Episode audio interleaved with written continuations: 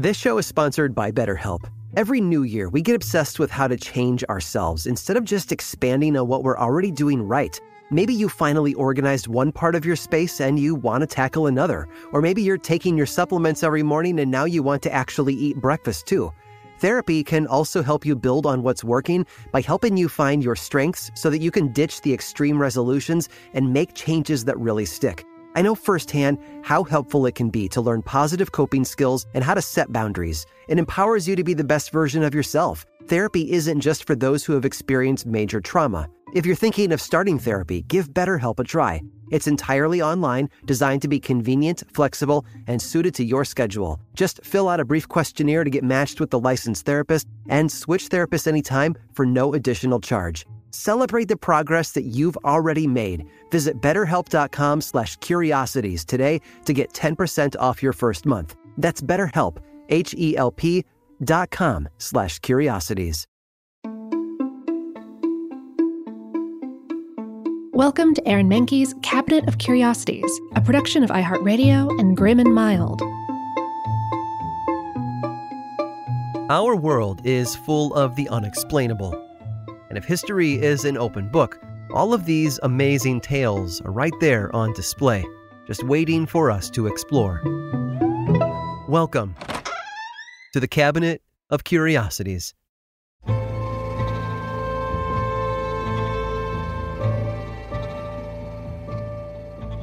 Born and raised in Norfolk, England in 1906, Arthur started getting visions early on. He was only 12 years old when he began dreaming of a city made of stone. It had been carved into the side of a mountain in the desert somewhere far from England, a place he had never seen before with his own eyes. The visions only grew more intense as Arthur got older, with the image of the city becoming clearer in his mind as time passed by. They left him upset, but he couldn't figure out the reason why.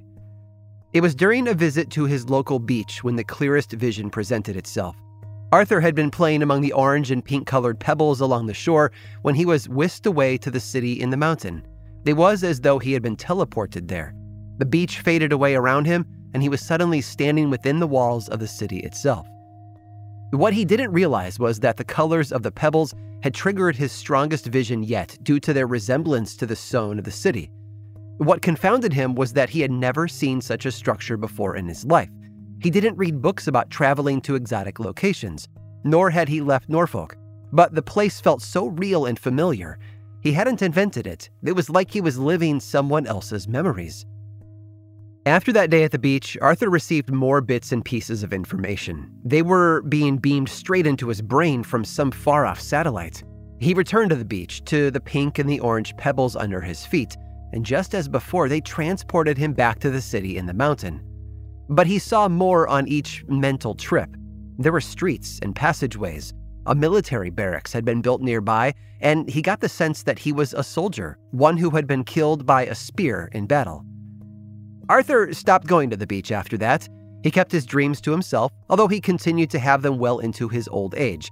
It wasn't until he was watching a BBC documentary about ancient Jordan when he finally saw the city he'd been dreaming about for real.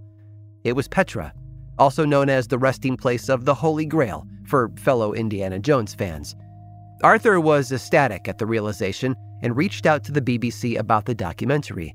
He told them about his lifelong visions, and rather than hang up on him, they believed him. He became the subject of a segment on another BBC program and was subsequently interviewed by an archaeologist with a deep knowledge of Petra. The archaeologist was floored by how much Arthur knew about the city, considering he had never laid eyes on it before the documentary.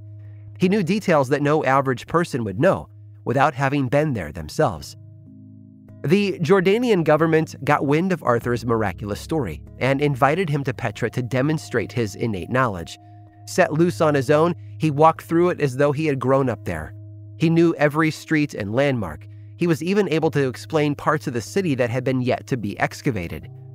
When presented with artifacts and buildings that the so called experts could not understand, Arthur calmly told them about their true purposes, which happened to be correct. All attempts to stump him or prove him to be a sham failed. Arthur knew more about Petra than archaeologists and the people of Jordan. But how? It was believed that he had been glimpsing the past life of a Jordanian soldier, one who had died centuries ago. Arthur was seen by many spiritual leaders as proof that reincarnation was a real phenomenon. True or not, it was certainly curious. Arthur Flowerdew didn't see much more excitement during his time on Earth, but he and his past life did prove one thing life's a beach, and then you die.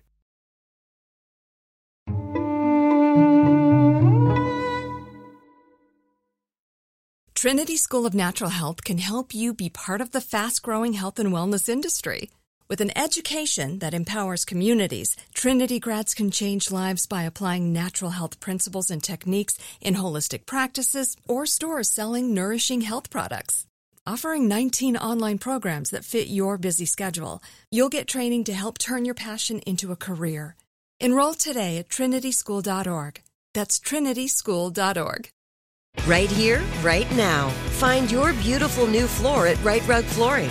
Choose from thousands of in stock styles, ready for next day installation, and all backed by the right price guarantee. Visit riterug.com. That's R I T E R U G.com today to schedule a free in home estimate or to find a location near you. 24 month financing is available with approved credit. For 90 years, we've been right here, right now. Rite Rug Flooring. This episode is sponsored by Intuit. Here's a story for you. Once upon a time, a young woman was haunted by the ghosts of bad financial decisions, with credit card debt and an empty savings account looming over her every day. When she tried to ignore these ghosts, they only grew bigger and scarier, and these ghosts of her bad financial decisions were stopping her from living her best life. So she decided to face them head on and take control of her finances with help from Intuit. Intuit helps you face your financial fears with confidence through products like TurboTax, Credit Karma, QuickBooks, and MailChimp. Whether you're trying to manage your money or trying to run a business, Intuit gives you the confidence to take control of your finances so you can live your best life. Intuit is the financial platform that helps everyday people prosper. Intuit has helped 100 million people live their best financial lives. Visit intuit.com, I N T U I T.com to start living yours. Let's get into it.